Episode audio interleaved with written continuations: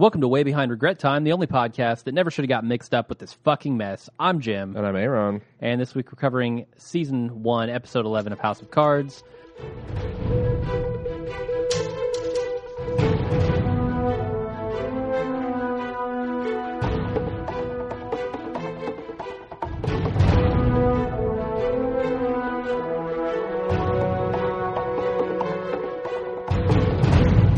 This is also known as the one where Russo is killed, Yes. murdered by Frank. Did you see that coming? Did you think that Frank was a murderer? Uh, no. I was, the first time I saw this episode, I was legit blown away. Yeah, me too. Me too. Uh, I knew that Frank was underhanded and devious, but I did not think that he would actually kill somebody, especially somebody who he almost seemed to have some kind of affection for. In fact, In I'll go, so, episodes. I'll go so far as to say that it was pretty deep into their conversation in the car before I realized, you know what? I don't think Frank knew that he was going to kill the guy He- until that. That's the what, car? That's, Yeah. that's the beauty of it. hmm Like we realized what he was doing about the same time he decided what he was going to do. Yeah, I mean, the conversation he has while he's driving him home is determining Pete's fate. Like he, you know, like Doug said last episode, I can't predict how he's going to react. Mhm. Um, and I gotta say, Pete's fatal flaw is his own fucking pride and inability to take responsibility for his actions. Genuine responsibility.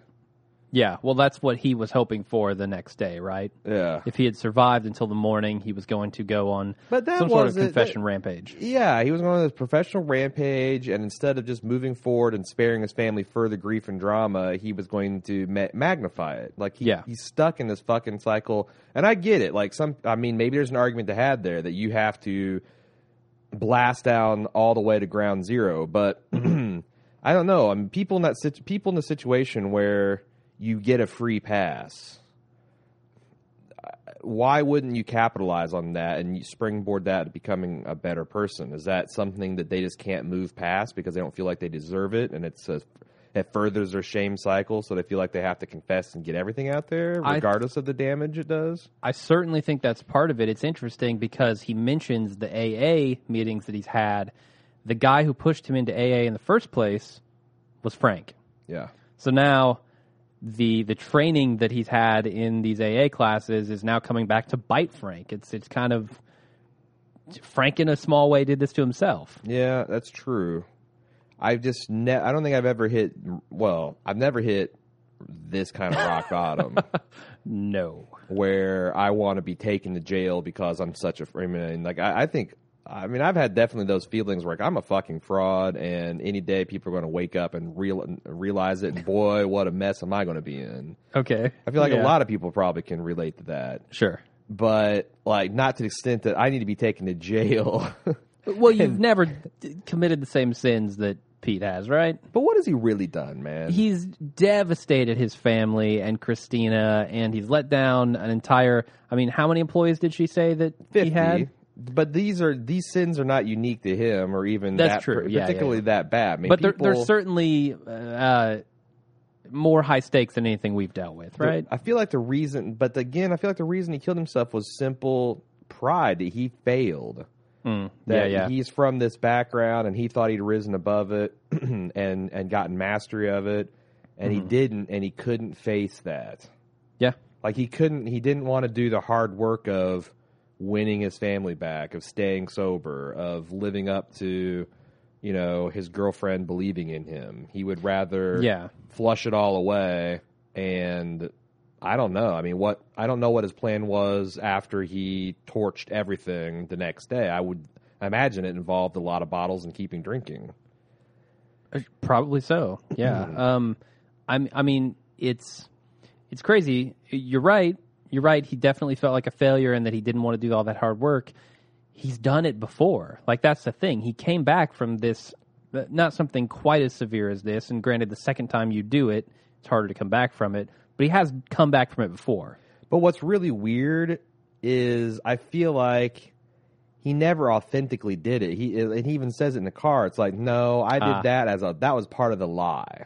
Gotcha. That's part of the lie we stole to get, or sold rather to get me into position. So it's like I don't think he sees his several months of sobriety and hard work as a victory. He sees that as a further public deception he perpetrated on everyone. Yeah, maybe he never took the step of admitting that he had a problem.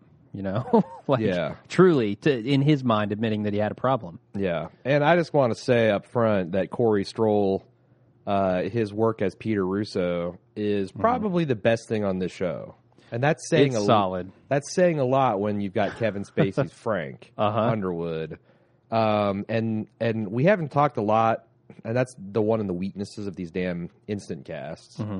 Uh, we haven't got to talk a lot about the artistry of the individual scenes. Um, but my God, this episode, he really puts in a solid performance of a tortured, fucked up individual, Absolutely. but still maintaining everything about his character that we knew before. Um, it's very Greek tragedy, all that pride, all the ambition, um, all his personal weaknesses came together to kill the man. Yeah.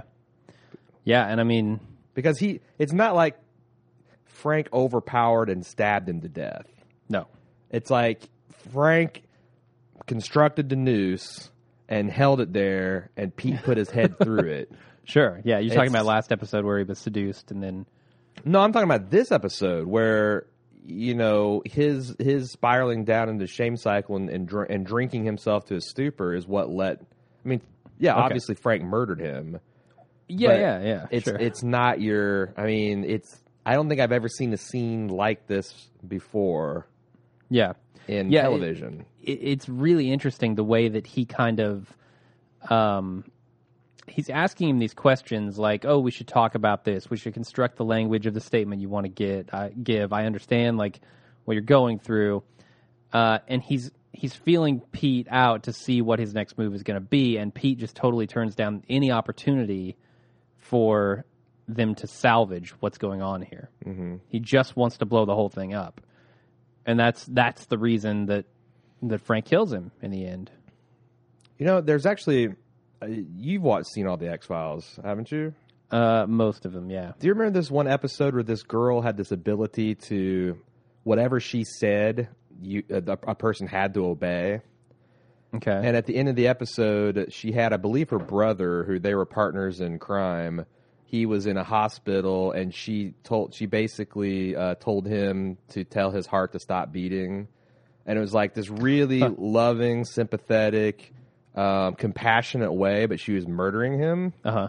that's ex- that's kind of what it felt like where uh, Frank was connecting with him and using his their shared family pain to continue to have him drink to stupor and then have him start up the car. It it's it's just Sure. it was really disturbing and this is a real turning point in Frank's character in a more in, in, in a few ways because he's been at this crossroads where he's kept secrets from his wife and he's to now I mean, the depths of his manipulation, where he used Pete's death to make his wife reconcile with him. Yeah, that text message that he sends. And he also, I mean, him, his wife and his relationship is a lot like his relationship with Doug Stamper. and In that, way? uh, and that they don't have any secrets, you know, no matter how big or deep or scary. Yeah. And now, I mean, he all but confessed to what happened to Doug here. Yeah, you can see Stamper's reaction. He definitely knows. And he doesn't know what the fuck to do. Yeah, which you know Stamper. I said right away in the first episode he's reptilian. Like he's very, you know, we talked about it last week his relationship with Rachel and how not last week, last an episode, hour ago, uh, and and and how weird that was and how you know pragmatic Mm-hmm. and this shakes even him. Yeah, yeah. We've we've never seen anything get to Stamper. Uh, this is the first time, and and I think it changes in a lot of ways his views of Frank as well. Like I, Frank doesn't get his hands dirty in that kind of way, and for Stamper to see that he's done this is a big deal. It also seems this might this might be a trite observation, but it, it seems that there's a lot of problems with the way Frank went about murdering Pete. I mean, Sure. Pete is in the passenger car. The driver's window is down. He he did a lot of um, wiping down the fingerprints, Mm-hmm. um, but th- did he do a good enough job? Are there And, any and partial also, prints there? when you wipe down prints, isn't that something that's obvious in and of itself?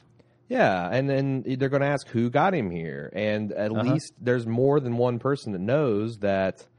I mean, I guess Doug Stamper, as far as the police, um, uh, as far as the police commissioner knows, Doug Stamper picked this guy up and drove him home. The only Which, one yeah. that knows that that Kevin that Kevin Spacey that Frank Underwood drove uh, Pete home is Doug.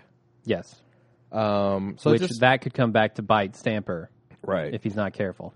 And you know i guess they still have the police commissioner in their pocket if so he can lean on whether this is an open and shut suicide case or what. I, I don't know. But it just feels like there's a lot of a lot of uh, loose ends here. If we want to talk about a scene that I really liked how it was shot, uh, we could talk about the scene under the bridge with uh, Stamper and the police commissioner Barney. Uh, the way that they shoot, like the the the monument out through the end of this tunnel that they're in, the the underpass that they're in, uh, and just kind of like the lighting there and like its position between them. I, I just really liked the composition of the shot there. It was really cool. did you think that that it, uh, i'm glad you brought that up because uh, frank in a few episodes previous mentioned that you know he's like a sniper right Who who is? the the Frank, Stamper? no no the Frank himself is that Oh, he okay. you know picks people off one by one and like all this Oh, other yeah, stuff. yeah. Mm-hmm. And did you think that the way that shot was constructed, that's like a tunnel, was kind of like a scope with the monument like a target? I I don't know. I don't know.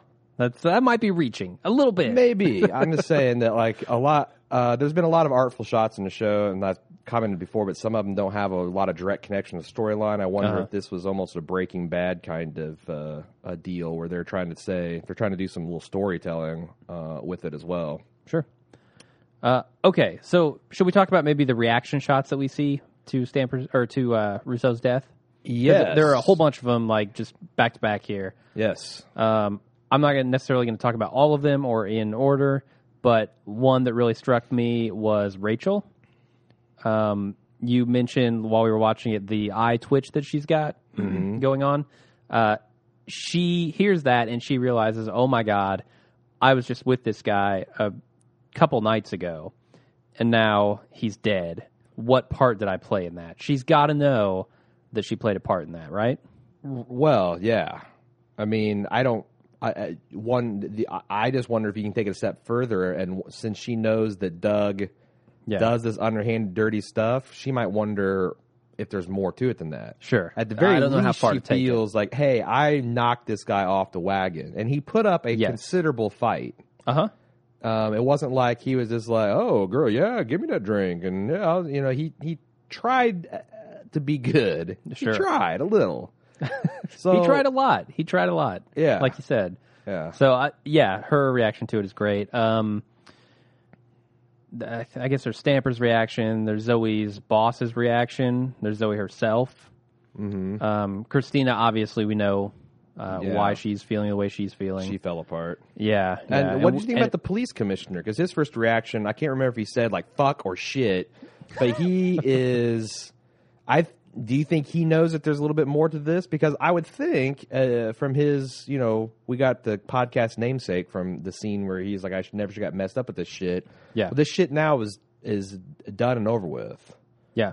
Um, Uh, well, in some ways it is, yes. In, in other ways, it's just beginning because the police commissioner, I feel like if he's cursing at the screen at that point, he's probably cursing the idea that now they have a reason to look at Russo's life and Russo's background and his dealings as of late. Um, before, yeah, he was mixed up in this shit, but there was no reason for anybody anybody to go looking for problems. That's true, and and it's not like there's there's more there's a more than a few officers that know uh, that he originally how, how Russo originally skated, Yeah, yeah. You got to think that uh, the officer that arrested them, the ones that processed them, the one that held them, Mm-hmm. they all know about this, and they also they all know that the police commissioner leaned on and made it go away. Yeah. And the second time, we got the two officers. He tries to show himself up. We got the two officers that are working the desk. The one guy knows enough that says, "Hey, I, I got to make a couple phone calls on this," mm-hmm. and they held him in an interrogation room. Uh, There's yeah, there's definitely There's a larger trail conspiracy. to something. Yes. Yeah, it, it looks very suspicious. Uh, so there there could be problems with that in the future. Um, what else should we talk about as far as Russo? Anything? Um, I don't think so. I mean, we could talk Okay. about his family and how I mean the things that contributed to his death. Oh yeah, his, The fact the scene that- with his kids is heartbreaking. The fact that he just went and holed up into a bottle, and his girlfriend Christine tried to show up and help him, and he defiantly drank. Yeah. like he grabbed, he wrestled her, grabbed that vodka bottle, and just like, we're like, right, like fuck you, right in my face. I'm gonna swig this thing. Yeah, And then when she started scolding him and, and to be discussed with him, he he hugged it to his chest like a child would with a teddy bear. Which again, Corey, fucking good performance. Yeah. Uh, the apartment manager, or the doorman that went and got in the booze, tried to help him. Mm-hmm. Um, although, do you think that he was? Do you think he was part of the uh, the the Frank's plan? Like that Frank sent him to to try to because at this point Frank nah. and Doug want him to fucking dry out enough to fall on a sword and get out of public life. Yeah, I, I, I don't think he's part of that. Why would he bring him booze if he wanted to dry up? Uh, I think he's just a dude. Hmm. Okay. uh, he's one of the Secret Service guys or a dude who. He's uh, not. He's just. He's he's the doorman. Okay, Because so he, he says he's that- doorman, and he's like, "Yeah, I get. I'll pay you to go pick me up some booze, Right. Because I can't leave because of the reporters. Right. So yeah, I, I think that's just what it was. Um. So we talked about the devastation of his family and the, obviously his kids. You know. Oh, yeah. um, His daughter looked up his his radio show on the internet and heard about you know, him sounding drunk and. Yep. And we already knew they were being persecuted at school, and now there's cameras at school and reporters asking questions, and uh, it's all over the news. And to the point that his son doesn't even want to talk to him. Yeah. Um, yeah. All right. Pretty pretty vile stuff. Uh, how about we talk about the vice presidency? Because there's a lot of stuff going on with that in this episode. Uh, It was kind of set in motion last episode. Uh, this time, Frank is going directly to the vice president and the president and saying, "Hey, look, both of you are talking behind uh, each other's backs about each other," which of course they're not. But No, that's true. well, it's it's certainly true to a point. But I think Frank exaggerates it. When Frank solicited their opinion of each other, they offered it, and then he used that to solicit Yeah. even more opinion from it. Exactly. Yeah. Um, so so he's kind of pulling the strings here between both of them, and Linda recognizes that, and I'm glad they had her recognize it because she has always been kind of the person who reads Frank really well. Yep. Uh, and there's the the beautiful scene between them in Linda's office where she confronts him and says, "Hey, uh, two questions for you." Uh, I forget what the first one was. The second one, do you want to be the vice president? Yeah. he totally you- dodges. The Did you help one. my son with an idea yes. that this moment would be would come? Yeah, I don't. I don't, don't- know I what don't you're talking about. about. Yeah, bullshit. And then uh, she calls him out on the vice presidency, and he decides I'm going to go with the strategy of revealing the information. Uh, I I don't know to what end, like what the strategy was there. Like he says it, he says it on the screen. I just didn't pick it up. Well, basically, now that she's on to him, there's two. He could stonewall her and deny it, in which Uh-huh. he says he's she won't take me seriously. Okay. She won't even consider me, or I could reveal myself and lay myself bare and put me put myself in her power. Okay. And there's a chance that she could use that against me, but there's also a chance that I will earn her trust and respect. And Uh huh. After he does that, he makes uh, you know he tries to set the hook by saying, you know, look look back over the last six months or so, Linda, how much we've accomplished when Yeah. we've been at odds with each other, and think of what we could do when we're working together. And that plus the favor that she does in fact owe him probably s you know uh, swings it to where he's going to be in the vice president. We found out this episode that his ambition is actually to use this as a springboard for the presidential run in 26 no 2020. 2020. Yep.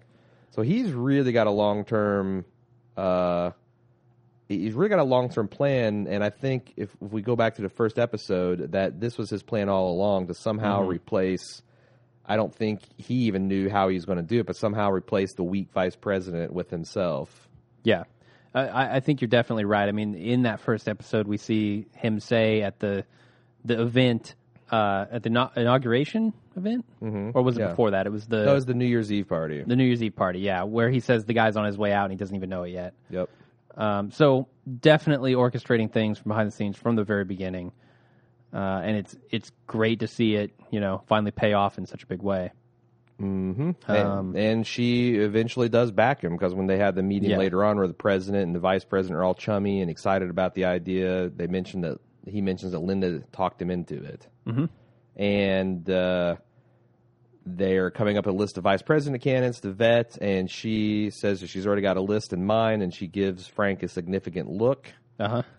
Uh, and at that time, also, is when Frank gets the news about Pete's death, and he feigns devastation Yeah. and he uses this to get further sympathy with the president, further sympathy with his wife. It's pretty remarkable. Definitely.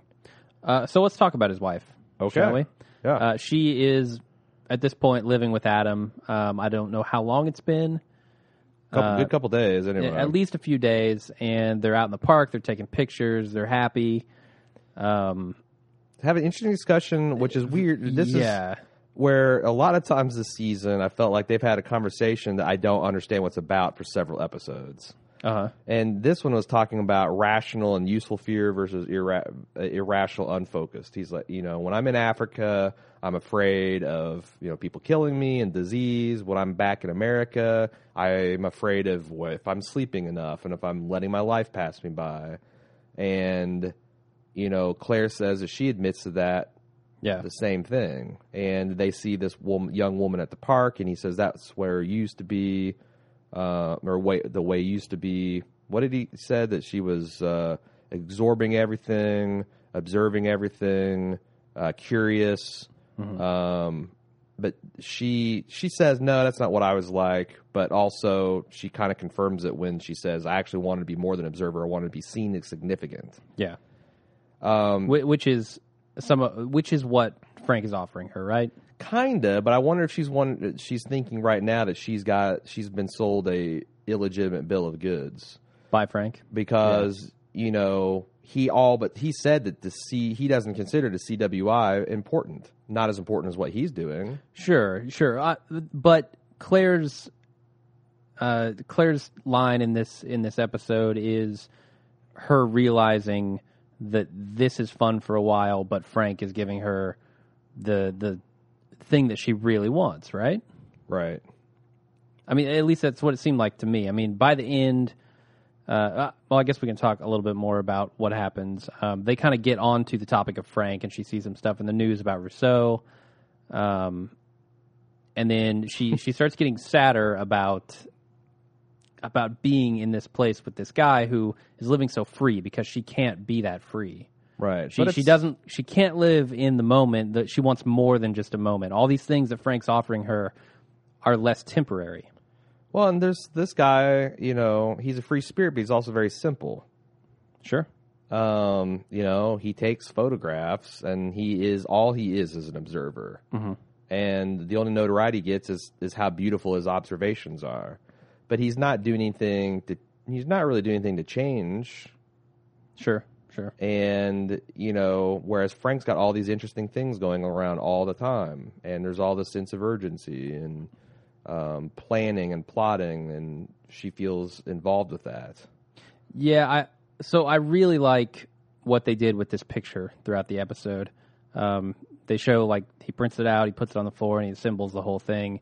It's very ordered uh, arrangement, and then they start talking about all the the things that uh, the relationship meant to them. And she says like there was a piece of me that loved you or that still loves you, but that is that is not enough. That's just that's just the moment. That's not everything else around it. By the end, she's left. When she leaves, she folds up one of these origami swans, puts it in the middle, jumbles up the rest of it. To me, that origami swan is the piece of her that is still in love with this guy, and the rest of it is like the chaos of her that that she is when she's with him. I also think it's a direct retort to him saying, "This is you," and goes as far as to name it Claire. That was simple and organized, and it was this young, you know, curious girl, and she completely, uh, she takes that simplicity and beauty and complicates it. Huh. Everything's going at different angles with different stuff, and in the middle is this very complicated, uh, but yet you know, an orderly thing that she's assembled from this chaos in the middle. So she's almost like saying you again you don't really know what i am Yeah, you see me as Claire. Here's what I actually this is am. this i'm much more complicated and more faceted than that and Sure. speaking that in a way a language that he could understand Yeah, definitely. because he's the fucking type of guy that's got kabbalah bracelets and copper bracelets and rosary beads and So has this been her? sleeps in his fucking shoes like the douchebag he is i really hate this guy What? I couldn't even tell. yeah Uh, so is this it- her evolution throughout the season? Like, is this what the origami meant to her from the very first time that the homeless guy threw the twenty back at her? Hmm. Yeah the because things it, it's mixed up sim- with the kids. It's yeah, mixed up with that people aren't this simple. She saw him as the one way. Yeah, Mm-hmm. I mean that is her theme, and and even Steve, the uh, bodyguard dying of cancer, saw her as one way. She's the other. It's been about her struggle to kind of identify her, and I wonder if she's Yeah. not going to be a much more formidable presence in the next season because she's realized that she thought she was getting what she wanted, uh huh. but she wasn't, and now it's like, what is she going to? Or be? she's getting aspects, many aspects of what she wants, but there are some that are left unfulfilled. yeah. And I think those are nagging at her quite Yeah. a bit. God, we need a woman on a podcast. We about definitely this do. We definitely do. Yeah, I feel like we're we're probably probably missing a lot. Could be. Speaking of women on podcasts, we're going to talk about Zoe now, right? Yeah, go for it. Okay, Zoe is cleaning the shit out of her apartment at the beginning of this episode. after- Literally, there's shit everywhere. She's scooping it up and Yeah. and uh, Uh, cleaning it. And then she gets a call from Frank who invites her over. Uh, she decides I'm going to be super creepy at Frank's house. She's doing exactly what Claire did to her. She is, yes. barged right in, came in uninvited, went right up into their her personal space, Mm-hmm. started passing judgment. but but it's really interesting because I don't feel like Claire did that as uh as t- to prove a point to anyone necessarily. I think Zoe Really? is there to prove the point to Frank that uh, she is not changed or hurt or anything by him.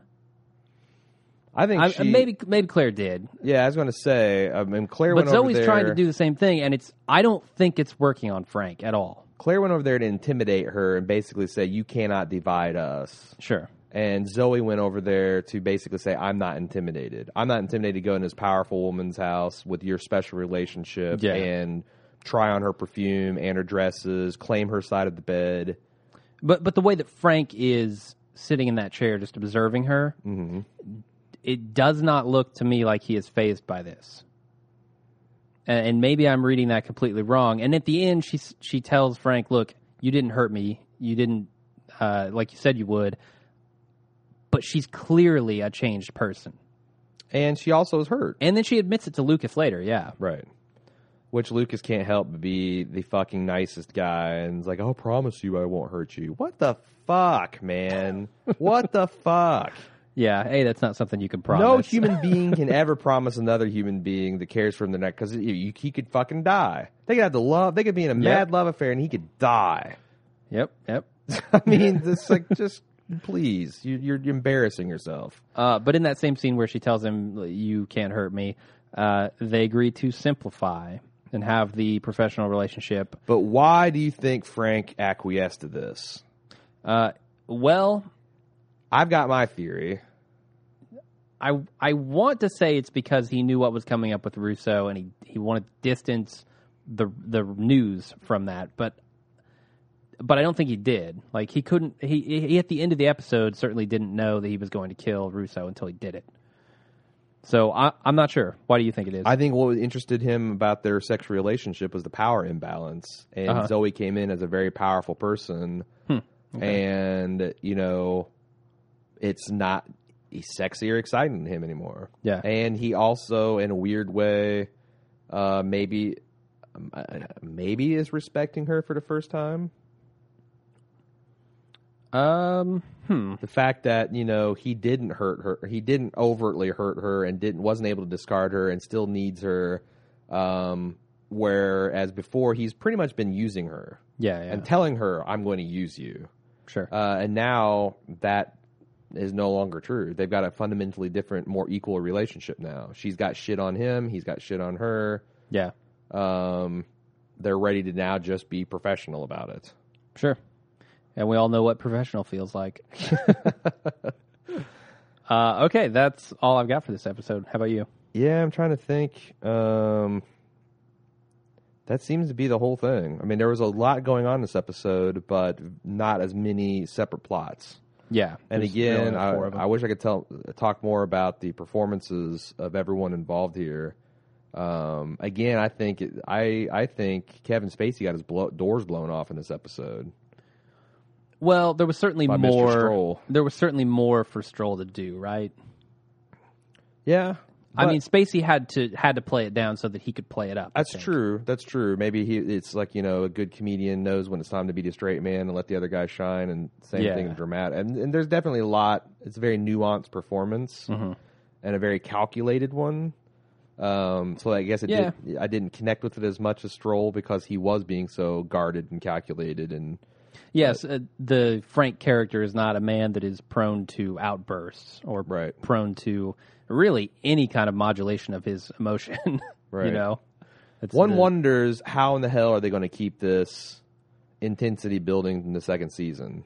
If it's my fear It's like, you know, they're not going to have, or are they? Are they going to have another um, um, uh, Pete Russo or Rousseau, as you call him? Uh, they're not going to have another Pete Russo, um, and they're not going to kill him. Uh, would that be a farce if if a Frank murders somebody every single season? Uh, Yeah, it might get a little a little weird Because Sure. the, the first the first half of the season had a lot of really individual cool moments, but it was very uneven. Yeah, and yeah. this final arc for Pete, when it finally congealed and started going about starting uh, after the episode with the Sentinels, I think it was episode nine, maybe it was episode eight. It really picked up steam and it ha- had you know was in its down home stretch. I just wonder how they're going to maintain that intensity for season two. I don't know. We'll have to wait and see. Only two more weeks. Yep.